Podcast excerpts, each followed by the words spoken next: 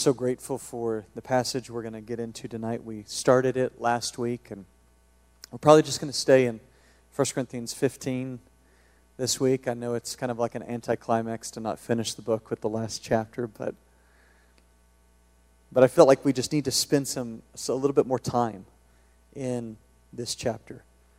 Not that because it's above us, or not that because we we don't understand it, but just because it's so rich and it truly is, as Paul said, it's the gospel that he preached. He was reminding the Corinthians at the beginning of this chapter, and he said, I want to remind you of the gospel that I preached to you. And I believe it's, it's this whole chapter. It's the death and resurrection of Jesus. And then it's also his second coming, his return. And then our inheritance with him for a thousand years. And then comes the end when God is all in all and the new heavens and the new earth. And then Paul just begins to answer this question of, and what will our resurrected bodies be like?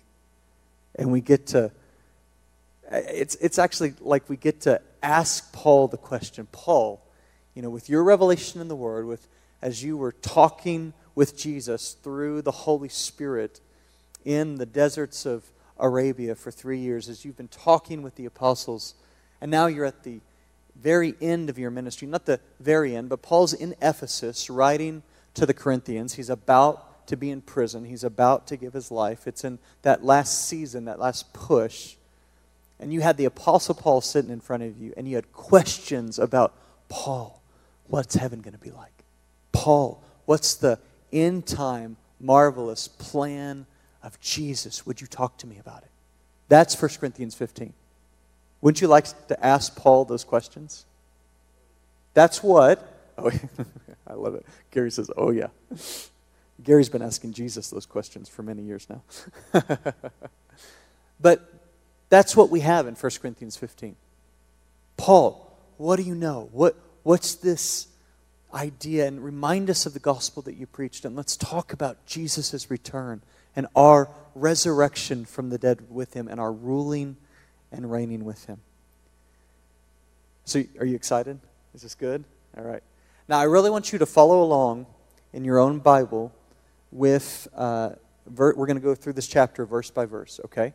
So, either open your paper Bibles or my constant joke if you're a phony Christian, get out your phone and follow along in, the, uh, in your Bible app. So bad. How many of you just heard that for the first time? Okay, yeah.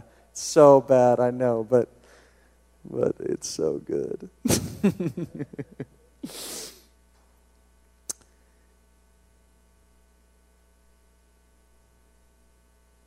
and we're going to go verse by verse. we will skip around a little bit. We'll see how much time we have.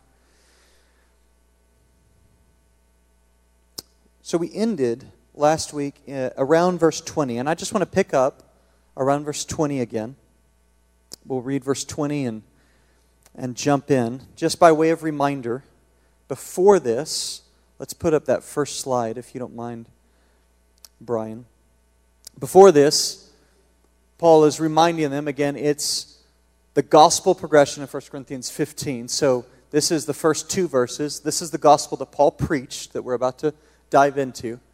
It's what the Corinthians received. They had that good soil and it got planted in their heart. And really, 1st and 2nd Corinthians is Paul trying to root out those weeds that were trying to grow in the garden of that good soil of the Corinthian church. There had been some weeds that had crept up that's uh, choking out their fruitfulness. And that's what 1st and 2nd Corinthians are all about. Um, so they received it, he says, you got to stand in it. You're standing in the gospel right now. You're standing on the truth. You're standing on the rock of Jesus' teachings, and you're actually being saved by it. And so that being saved is what we're going to talk about tonight. What are we being saved unto? And it's glorious and it's beautiful and it fills my heart with ah, fills my heart with that feeling. That, ah, right? But we're only being saved by it if we hold fast to it, if we keep on obeying and believing. That's what holding fast to it means. We can't just have a mental uh, uh, confession of, yeah, I believe in God, but we don't reflect the gospel with our lives. We don't dive in and obey the commands of Jesus. So holding fast means believing and obeying. Let's go to the second slide. Now, this is the, the consequence if there's no resurrection, okay? And this is what Paul lays out right before chapter 20 and about the in the 7 to 10 verses before it. He says, "Guys, and and this was a false teaching that was going on in the church of Corinth. There were those that rose up and said, "Ah, we don't we don't understand that resurrection thing, so there can't be a resurrection." Also, there was a very Greek culture that the gospel was permeating, and these Greek minds couldn't fathom that the body was going to be redeemed and be good because they had such a separation of the soul and the spirit are, is good, but everything in the flesh is bad. And it was this escape from the flesh into an ethereal realm. And Paul's saying, no, no, no, that's not the gospel. The gospel is that Jesus is going to return. He's going to give you a resurrected body. You're going to rule and reign on the earth with him for a thousand years. Then comes the new heaven and the new earth, and it's going to be a party forever with Jesus. And you're actually going to live with him in a resurrected body. Now, this isn't talked about a ton in the church, but I feel it's very important. How many of you guys are, you would say, semi familiar with this material in the Word of God? Raise your hand. Good. How many of you, this is very new for you? Raise your hand. And don't be ashamed of it. Raise your hand. The idea of, ta- of studying the resurrection. Awesome. Good. And Gary can get up here because he's our expert. He's our in house expert. So there's this false teaching saying there's no resurrection. And Paul says, okay, if there's no resurrection from the dead, then our preaching is completely in vain. And he says, your faith is actually in vain. And he says, if there's no resurrection from the dead, not even Jesus has been raised from the dead. We've been fooled. The tomb was really robbed, and he hasn't gone anywhere. Because Paul links, and Jesus links, his resurrection so closely with our resurrection that if these, these false teachers were standing up in Corinth and saying, well, Jesus was resurrected, but we're not going to be resurrected. And Paul says, no, that's not true. If we're not going to be resurrected, not even Jesus has been resurrected. He says this he says, We won't be raised, of course, if there's no resurrection. We're still in our sins. That's very bad. We don't want to still be in our sins. Those that have died, that have believed in this hope, are completely, have completely and utterly perished. And we, of all people, are most to be pitied because we've been tricked. Now, if that was true tonight, we'd be in a pretty bad place, right? Oh, but verse 20. Okay, you can take down that slide. I still call them slides. Do we call them slides? I think they're slides. Screens? I don't know. But slides will do tonight. Okay. Verse 20, Paul says, But in fact, oh, beautiful. But in fact, Christ has been raised from the dead, the first fruits of those who have fallen asleep. And again, this idea of first fruits. Jesus is the first man to possess a resurrected body. He's fully God, but guys, he is still fully man. He bears the marks of his death for us forever. Isn't that precious?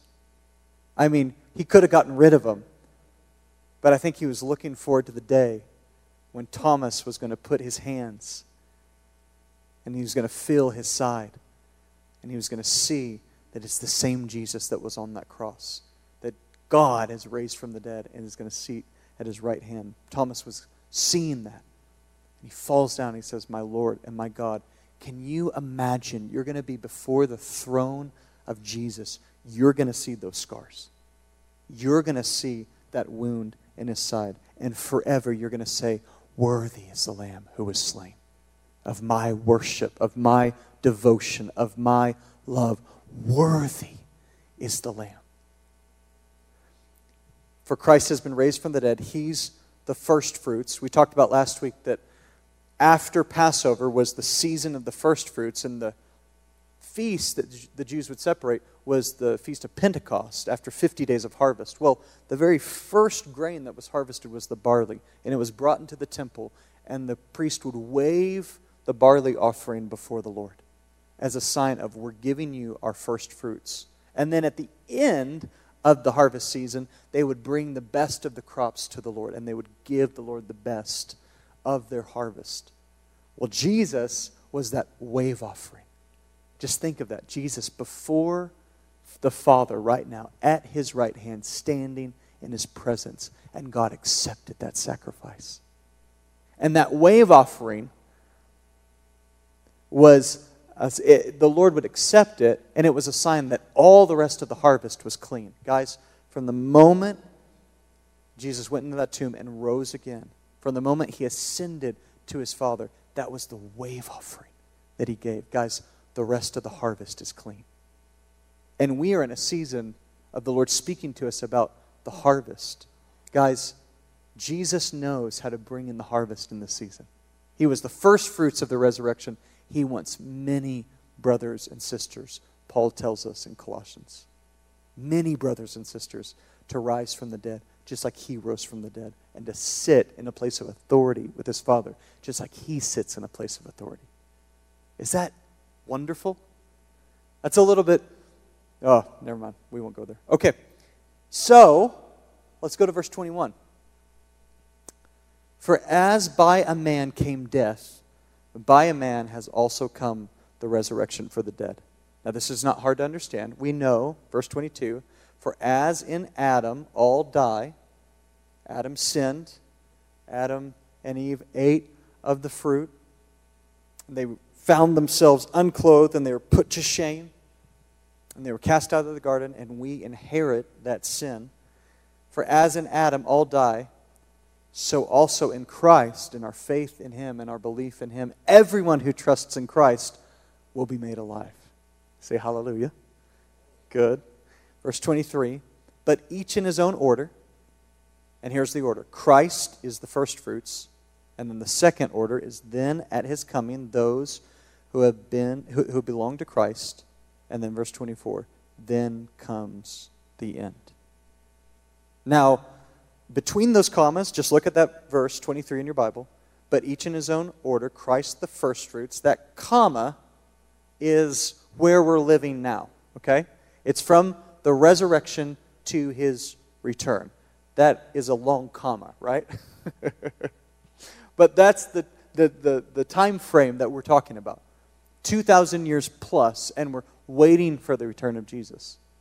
Now, this word order, but each in his own order, was a word in Greek that was describing a military advancement. Platoons and companies going forth in a military advancement, in an order of service. Paul says, Oh, there's a heavenly military campaign going on. And it started with Jesus at the cross, crushing the enemy. The enemy isn't fully crushed, but his fate is sealed. Did you guys know that? We're going to read that tonight in Revelation 20. His fate is sealed, his power has been taken away. He wants to usurp the order of God, he wants to usurp this military order. And God said, No way. My son has signed and sealed this day with his blood. It was finished at the cross.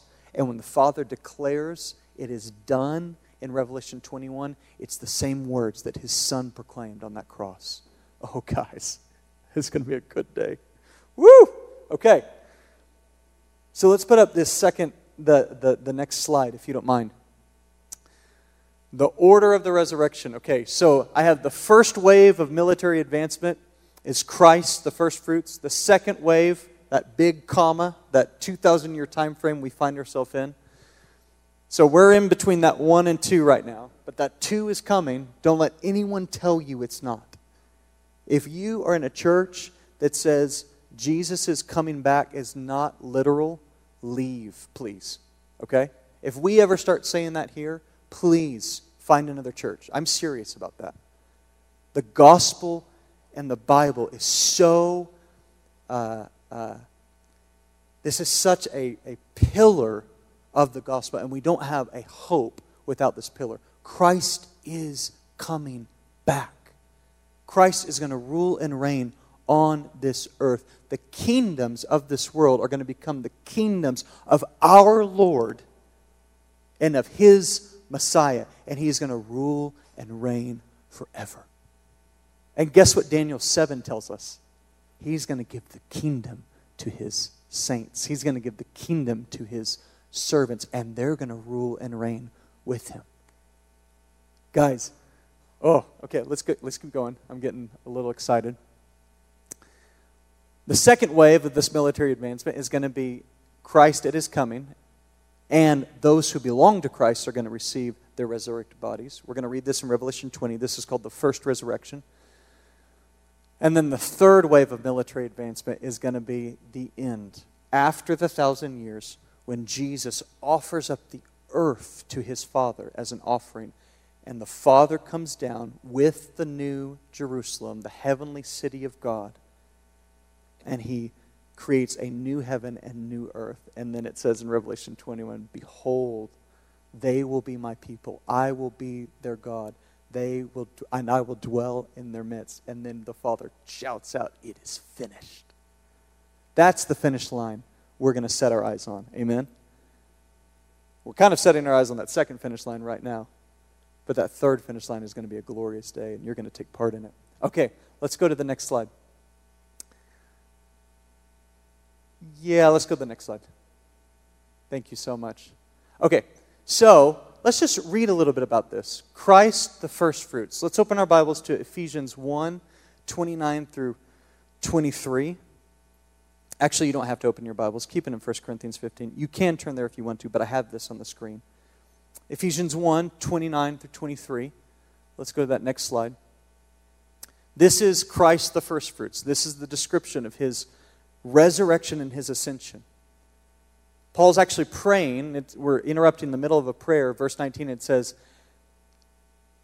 Paul's asking for a spirit of wisdom and revelation before, and he says, so that you would know what is the immeasurable greatness of his power toward us to believe. So Paul wants you to know something. He wants to, to experience power. Now, this verse boggles my mind. I remember this hitting my heart when I was about 19 years old. I kind of remember right where I was. I was either 18 or 19, but I remember the place in the prayer room in Kansas City that I was sitting in when I was reading this verse. And I was looking at, oh, okay, God wants me to know power. What's this power like?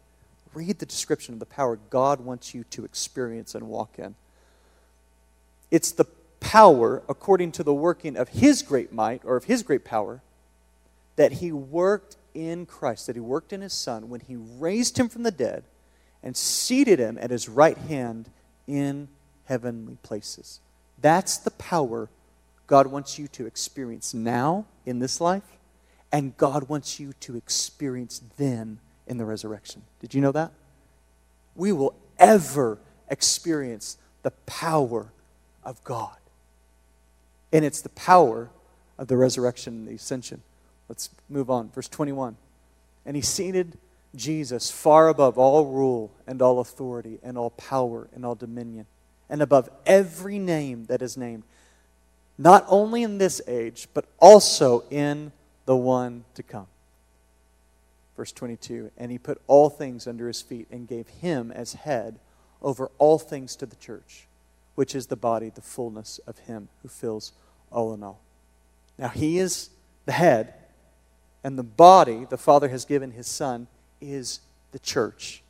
And together, we are going to fill the earth with glory and dominion forever and ever. Isn't that wonderful? So that's the first fruits. Christ, the first fruits. Now, the second, let's go to the next slide. It says, Then at his coming, those who belong to Christ. Now, let's just take a moment right here. Leave that on the screen. Uh, Brian, or who's running it? Luna? Brian? Oh, Luna. Thank you so much. Leave that on the screen, Luna, just for a second. Now, this correlates, these next two uh, uh, phrases correlate directly to Revelation chapter 20. Okay? Revelation chapter 20 is a beautiful chapter, all right? It's a literal chapter. It's really going to happen. And this is how it begins. It says, Then I saw thrones. Now, again, this is Christ and us who belong to Christ at his coming. Then I saw thrones, and seated on them were those whom the authority to judge was committed. Now, the Bible is very clear that's the saints. The Bible is very clear that's you and I sitting on those thrones, okay? Now, he's going to talk about a second group, and because in the book of Revelation, this group is so highlighted the group of believers that are on the earth when the Antichrist rises up and says, No, I'm God, worship me. That Jesus you've been serving and thinking you're worshiping, he's not God, I'm God. He's going to have real, dark, false, but they're going to be signs and wonders, and he's going to de- deceive the earth with them. And the Bible is full of information on the Antichrist. Paul has two chapters that he speaks on the Antichrist. Daniel has three chapters that he speaks about the Antichrist. Isaiah has two to three chapters that he speaks on the Antichrist. Jeremiah has it.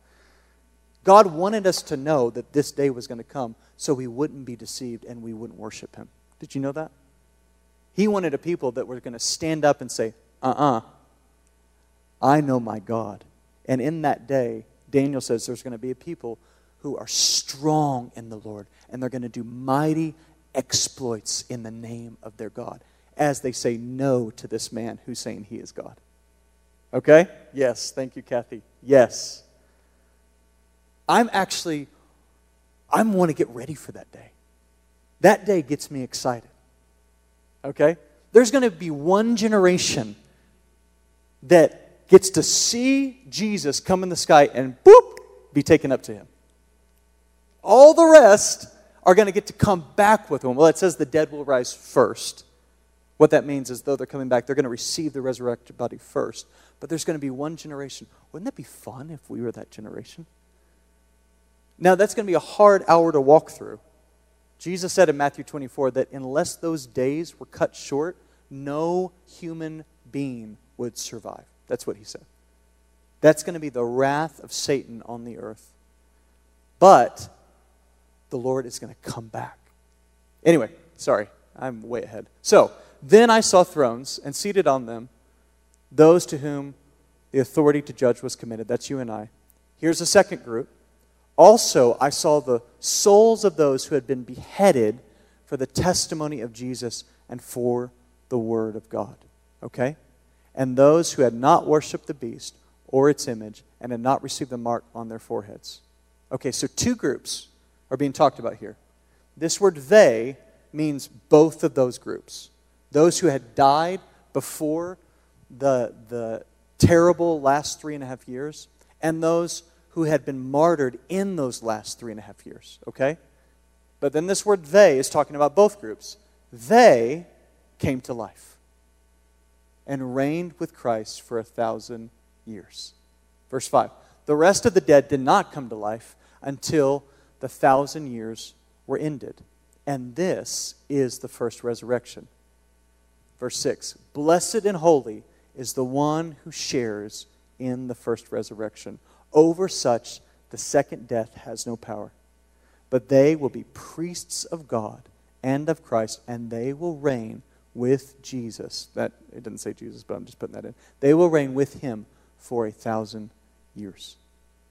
So, they are going to come to life when Christ comes back to the earth, and they're going to rule and reign with him for a thousand years.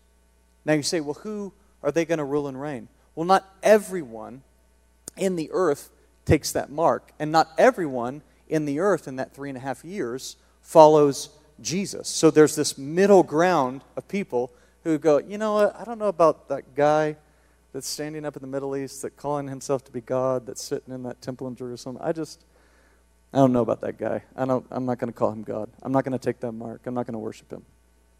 Okay? I call them the resistors. And then there's those who take the mark, they will perish, and there's those who believe in Christ, they will rise from the dead. And there's this middle ground of people that are left to repopulate the earth. You're going to rule and reign with Jesus and disciple the nations under Jesus' leadership for a thousand years as the earth comes to life again under his leadership. Living waters are going to flow. The glory of God is going to be released on the earth. How many of you guys ever saw those transformation videos that uh, uh, George, oh, what was his name? That he did. Okay. Ah, come to my mind. Come on, come on. Oh, I can't. There was these videos in the early 2000s about these uh, uh, revivals that were going on, like in the Fiji Islands and in the islands of the earth. And as every one of these, like it was almost everyone on these islands were getting saved, the land was responding. And they were like growing like these like big carrots, and were, the produce was being blessed. And do you guys remember all this? Yeah, yeah. It's going to be that times 10. That's a terrible analogy. I shouldn't have gotten into it because I can't even remember the name of the guy. But thank you, George. I got George right, didn't I? George Otis Jr. So those videos are amazing. It's going to be that times 100. That's what I was trying to say. Okay, so that's Christ, and those two belongs to him at his coming. And then let's look at this third slide. Go ahead and go to the next one. And there, I think these continue for about two to three slides. Then comes the end. Yeah, go back one. Go back one more. Start right here. Thank you so much. Verse 10. So again, Paul's saying, verse 23, there's an order of the resurrection. Christ, the firstfruits, we read in Ephesians. And then us at his coming, we got in uh, Revelation chapter 20, verses 4 through 6. And then it says, then comes the end. Now, the end, it describes as this. Let me just read this before we get into Revelation 20 a little bit more. Then comes the end when he delivers the kingdom to God the Father after destroying every rule and every authority. These are the verses that deal with this. It says, verse 10 And the devil who had deceived them was thrown into the lake of fire and sulfur, where the beast and the false prophet were. And they will be tormented day and night forever and ever. I, am just, a scripture is coming to my mind right now. You know, when Paul says in Romans 16, now the reason I know the scripture so well is because there was a fun children's song when I was younger. And it said, Romans 16, 19 says that the God of peace will soon crush Satan underneath your feet. How many of you guys know that song that I'm talking about? Romans, Romans 16, 16, 19. Okay. My youth pastor did a good job. We had scripture, memory, verses. And Romans 16, 19 says that the God of peace, God, Yahweh, is going to crush Satan. Now, here's the crazy part it's going to be underneath your feet. Okay? Now, that's for us now, the authority and the works of Satan now. But, guys, you're going to have a part in verse 10. I truly believe. We will always be the body of Christ. If Christ is going to crush the head of the enemy underneath his feet, guess who is his feet? That's us, his saints, his people. What I believe this means is that you're going to have an active part in punishing the enemy and throwing him into the lake of fire. Isn't that wonderful? That makes me happy. When I see the enemy trying to wage war against my family, trying to wage war against my old soul, I remind him I am going to have an active part with the authority of Jesus in casting you into the lake of fire. He does not like to be reminded about that. He doesn't and the devil, who, was, who had deceived them, was thrown into the lake of fire and sulfur where the beast and the false prophet were. And they will be tormented day and night forever and ever. And then, here's the end, well, a part of the end. I saw a great white throne, and him who was seated on it. From his presence, earth and sky fled, and no place was found for them.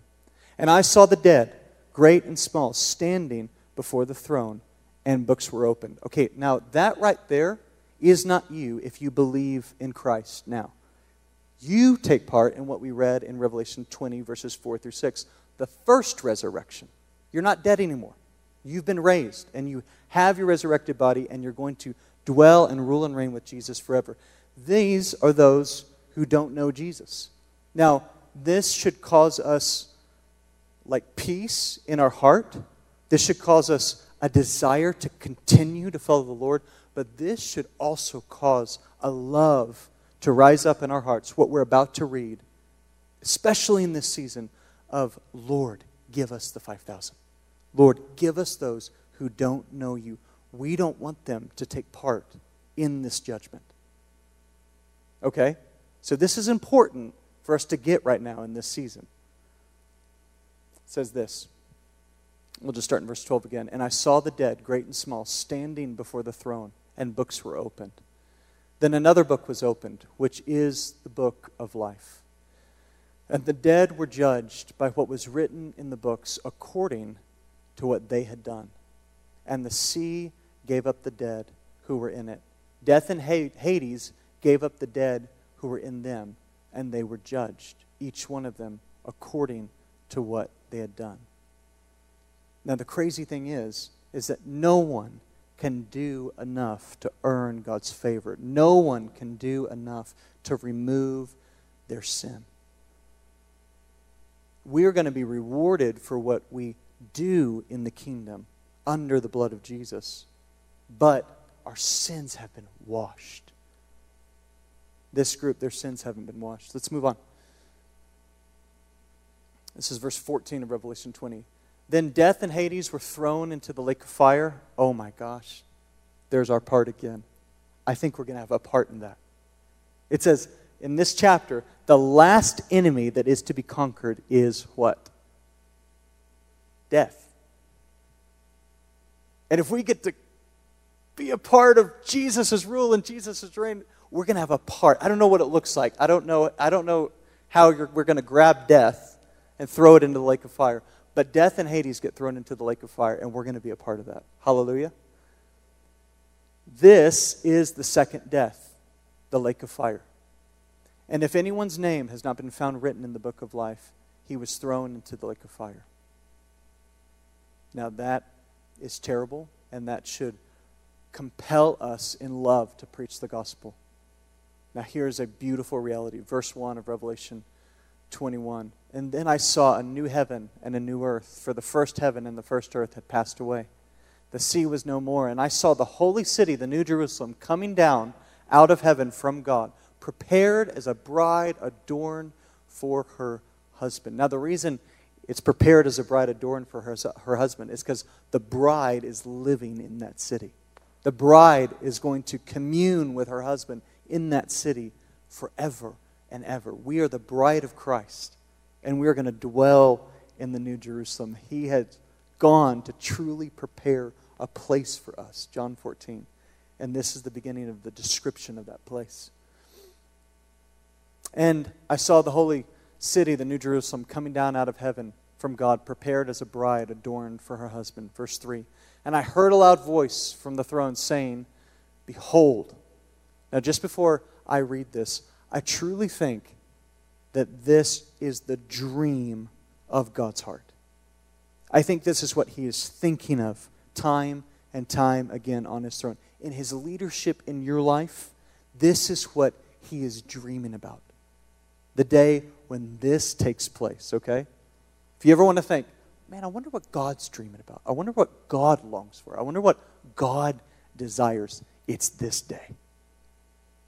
And I think he desires as many people as he's created to be and share in this glorious reality as can be. And that's our job in this season of peace, in the season of amnesty, to proclaim Jesus and to see the harvest come in. Amen?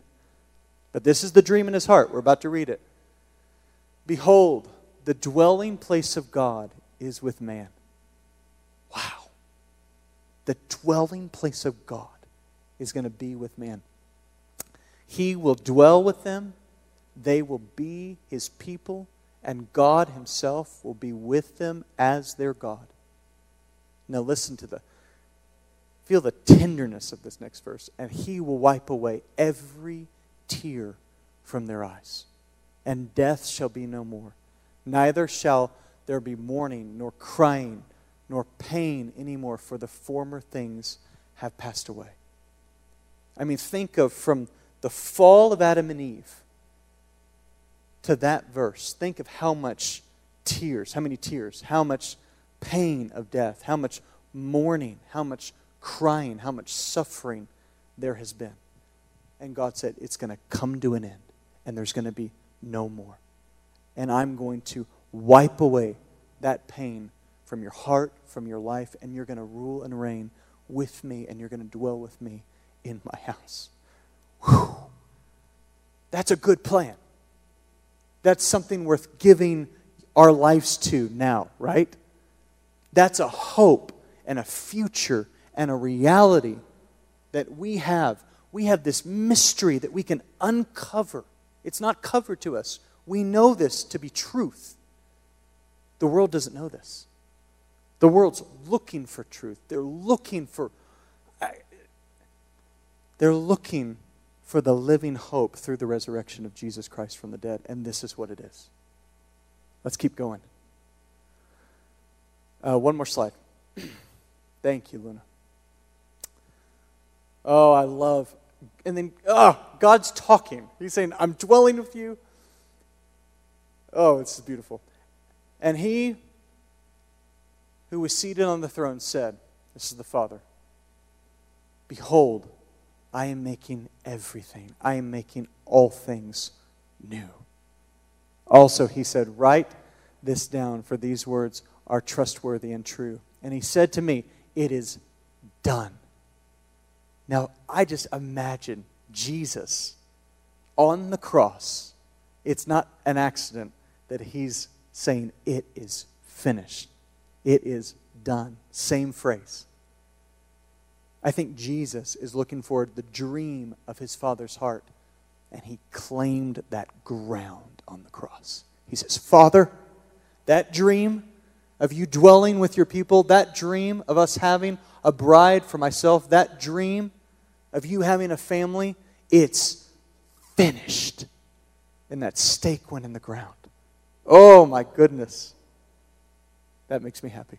Okay, it is done. The Father says, I am the Alpha and the Omega, the beginning and the end. Here it is. To him, to the thirsty, to anyone who wants it, to anyone who cries out for it, to the thirsty, I will give from the spring of the water of life without payment. There's memories of Isaiah 55. Come to the waters. Anyone who is thirsty, come and eat. Anyone who is hungry. You don't have to have money. All you have to do is come to me. It's for the poor, it's for the rich, it's for the middle class, it's for the lower middle class. Sorry. Um, but as for the cowardly, now this is, okay, verse 7. The one who conquers, the one who overcomes, the whole book of Revelation begins with this idea of overcoming. He who overcomes lust, he who overcomes the spirit of adultery, he who overcomes the fear of death, he who overcomes just having a lack of love in his heart for Jesus, he who overcomes that Laodicean spirit of being lukewarm. That's what Jesus talks about at the beginning of Revelation of overcoming. And the, they're giving all these promises after if you overcome, you're going to eat from the tree of life. If you overcome, you're going to be a pillar in my Father's house and you're going to dwell in his temple forever. If you overcome, you'll sit with me on my throne.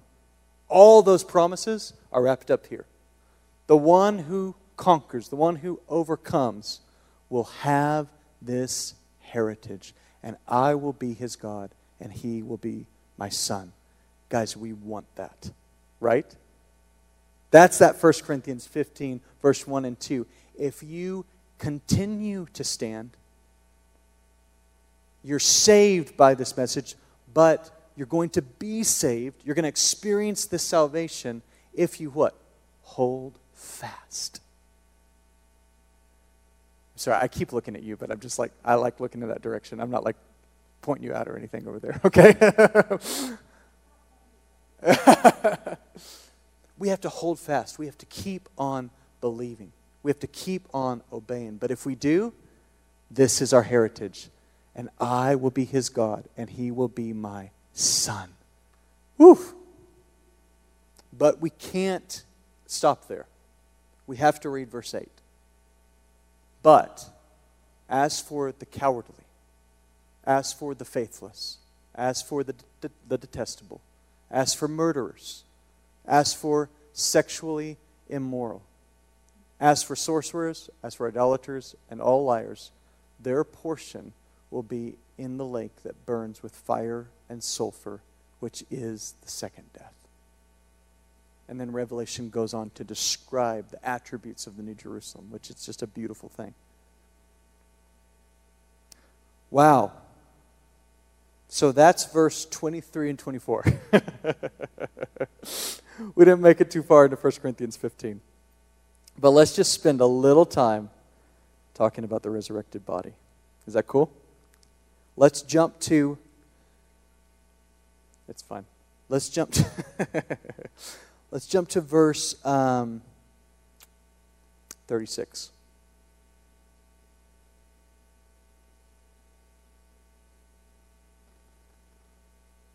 Is it 36? I want to start. No, 35. Let's jump to, to verse 35. We'll just spend a few minutes in this.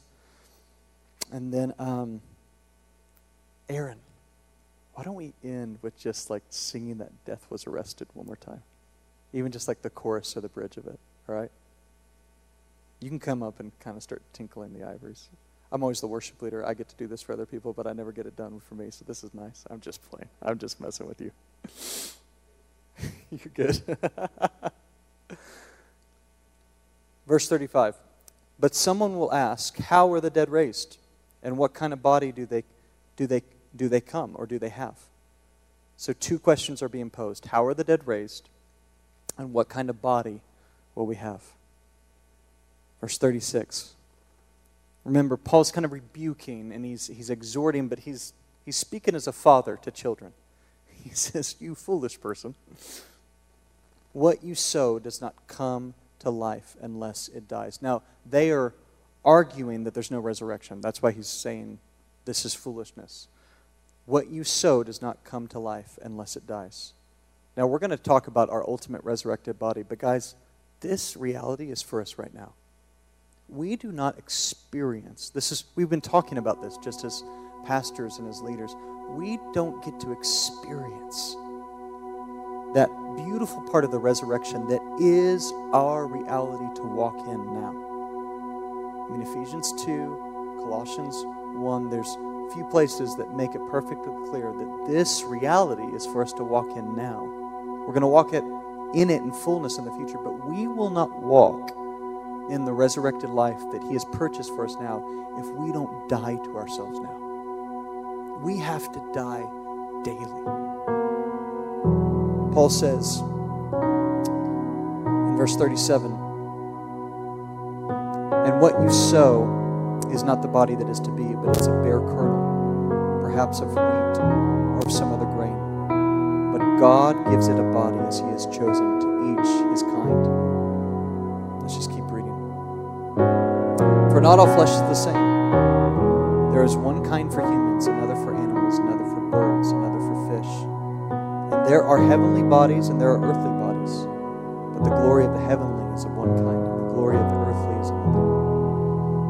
There is one glory of the sun, another glory of the moon, another glory of the stars, for stars differ from star to glory. So it is with the resurrection of the dead.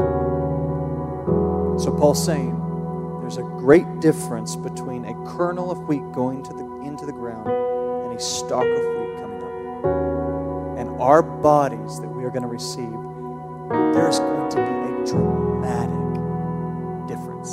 There's going to be a dramatic change. Now, just imagine this. Imagine having a mind that doesn't fight the truth, that doesn't look for a way to like dissect it and call it not true. Imagine a mind that longs for truth. Imagine a mind that longs to receive the wisdom and counsel of God. We have to actively renew our mind now by the power of the Holy Spirit because it doesn't want to receive on its own. How many of you guys have ever been in that place and your mind does not want to receive the truth of God. How many of you have had experience in your flesh and your flesh doesn't want to obey the will of God? There's sinful things in our flesh, there's sinful lusts that we have to tame, that we have to conquer. Guys, We're going to have minds that long to know who He is. We're going to have hearts and spirits that are of His Spirit, this chapter says. We're going to be of His Spirit. When this chapter says spiritual, don't think of that as like ethereal or ghostly. Think of that as Holy Spirit. We're going to have Holy Spirit empowered, created. The Holy Spirit's going to be within us. The Holy be on us. The Holy Spirit's going to be filling the earth with His glory. The Holy Spirit's going to be everywhere. And you're going to have a body that is going to be able to come before His throne and receive of His full glory. How many of you enjoy feeling His presence now? I enjoy it. And I unashamedly say, I enjoy feeling it. I love feeling His presence in my heart, in my mind. I love it when I feel His presence tangibly. I love it. That is going to increase forever and forever and forever and forever. We want to be a part of that, right? We want others to be a part of that. Sorry, I'm just kind of talking to my heart. This is all found in these verses. But the verse we're going to end with tonight is verses 50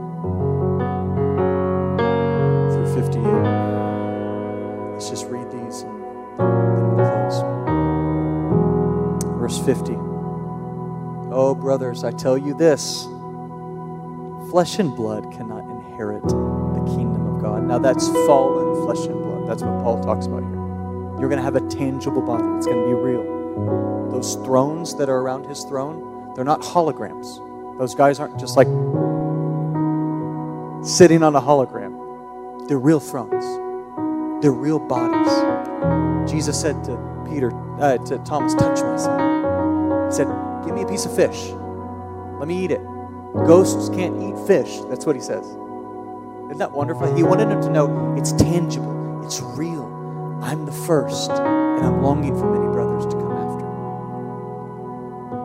So he says, "Fallen flesh and blood." I didn't say fallen, but I, it's kind of Marcus's interpretation. Flesh and blood cannot inherit the kingdom of God. Here it is. Nor does the perishable inherit the imperishable. Verse 51. But behold, I tell you a mystery. We will not all sleep, meaning we will not all remain dead. We will be, but we shall all be changed. Verse 52. In a moment, in the twinkling of an eye, at the last trumpet. For the trumpet will sound, and the dead will be raised imperishable, and we shall the Bible describes in about four to six different places of Jesus returning. And it says there's going to be the sound of a trumpet. Paul says there's also going to be a voice of an archangel shouting. How many of you, I can't wait to hear that. what does an archangel shouting sound like? And it says, we're going to put our eyes on him if we remain to see him. Or we're going to be coming back. And the dead are going to rise first, and we'll be like, nah, nah, nah, boo, boo, all those who are dead, we got our bodies first. But we are going to be with him. And he is coming as a warrior to conquer every enemy on this earth. And he's going to fill this earth with the love of his Father. And it says, when we see him at that moment, at the twinkling of an eye, at the trumpet sound, it says in Matthew 24, it says, after the tribulation of those days, Jesus is going to come with all the angels of heaven. That's what Matthew 24 says. All the angels of heaven. That's going to be a wonderful day, right? And it says, and all the saints. And it says, and with the trumpet sound, he's going to send his angels into the earth, and they're going to gather those who have believed in him. And we're going to be caught up to be with the Lord. And then at that moment, never be separated from your God. You will be with him forever. And then he will establish his rule and his reign on this earth. Let's go on. It's in this, verse 53. For this perishable body must put on imperishable, and this mortal body must put on immortality. I love how Paul says must. If you're a believer, this mortal body, this perishable body, must put on It must put on immortality. When the perishable puts on the imperishable and the mortal puts on immortality, then shall come to pass the saying that is written Death is swallowed up in victory. Verse 55 O death, where is your victory? O death, where is your sting? This is found, these two verses, the death swallowed up by victory, is found in Isaiah chapter 25. It's a beautiful passage to study. It says God will come back, He'll rule and reign on His mountain in Jerusalem. It says we'll feast with Him on His mountain in Jerusalem. It says there's going to be fatty meats. Everyone who loves barbecue say amen. It says there's going to be fine wines. And it says, and he will destroy the covering that is hidden him over the nations forever. He's going to destroy that veil. And it says that he is going to swallow up death forever. And then there's this precious song that the believers sing in response to this glorious reality in Isaiah chapter 26, chapter 25, and it is wonderful. I encourage you to go there, maybe even after tonight, and read Isaiah 25. Verse 58, and we'll end with this. Why don't we stand?